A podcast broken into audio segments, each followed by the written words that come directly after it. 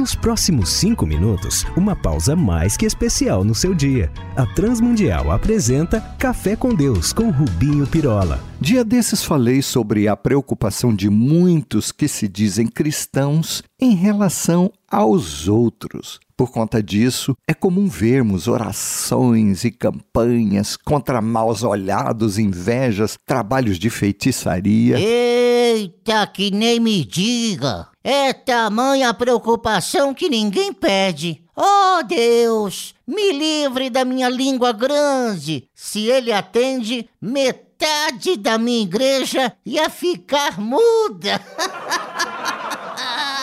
Mas é isso, você não está de todo errado. O nosso foco como cristãos devia estar em nós mais do que nos outros. Vejamos, se a nossa compreensão a nosso respeito não é de uma miséria absoluta, então nossa dependência de Deus, da sua direção, do seu espírito, não será também absoluta. E assim sempre correremos o risco de nos decepcionarmos com pessoas, situações e principalmente com Deus. Eita, explica isso, pois acho que aí vem paulada.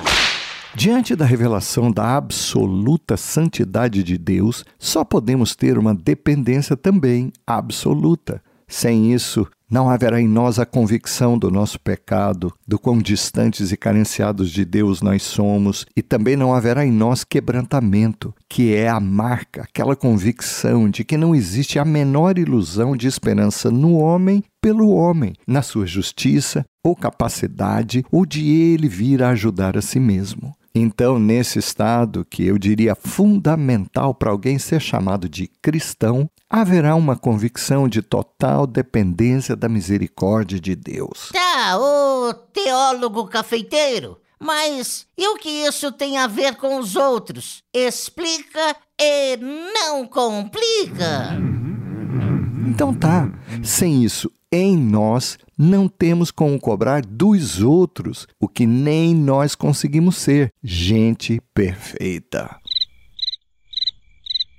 Então esses que não se veem com honestidade terão sempre uma alma insatisfeita, aquela de que nos descreve Provérbios vinte e sete, sete. A alma farta pisa o favo de mel, mas a alma faminta, todo amargo ou toda luta, todo dissabor, é doce e não nos leva abaixo. E também esses terão uma alma armada na proteção e reivindicação do direito que imaginam possuir, ignorando o que nos recomenda primeiro Tessalonicenses cinco, quinze. Vejam que ninguém dê aos outros, e ele fala dos fracos, mal por mal, mas sigam sempre o bem para com todos. Rapaz, eu tô incluído nessa? Valha-me, meu São Rivotril!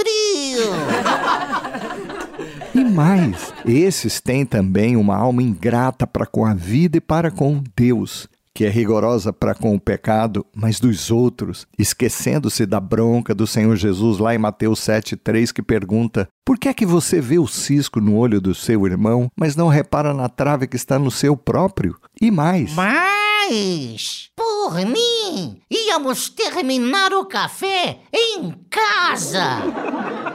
Esses que não se enxergam, que é para falar no português claro, têm também uma alma invejosa, facciosa, ou legalista, moralista, ou cheia de misticismo, que acabam por vestir uma máscara que esconde quem se é de fato. Então, a solução é buscarmos a Deus, ou estamos então irremediavelmente destinados à morte, enganados e enganando-nos uns aos outros, com uma religião feita à nossa imagem, a tentar comprar pelo esforço o que não se pode obter, que é vida com Deus e um relacionamento íntegro com os outros, até os iguais, carenciados, pobres e sem esse Deus. Busquemos então o caráter de Cristo. Se somos por Ele aceites e amados, assim, pobres como somos, amemos a todos e quantos mais vierem. Quanto mais nos esvaziarmos de nós, tanto mais Ele será visto em nós, como João Batista, aliás, desejou. Vamos falar com Ele.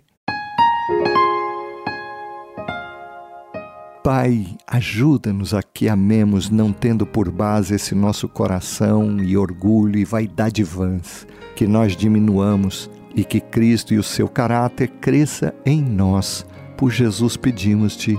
Amém.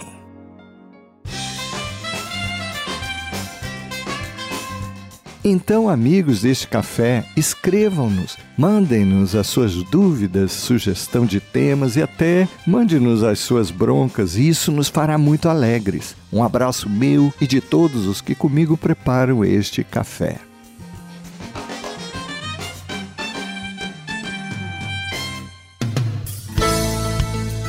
Se você gostou desse programa ou tem alguma dúvida, escreva para Café com Deus, sem acento, arroba transmundial ponto org ponto br.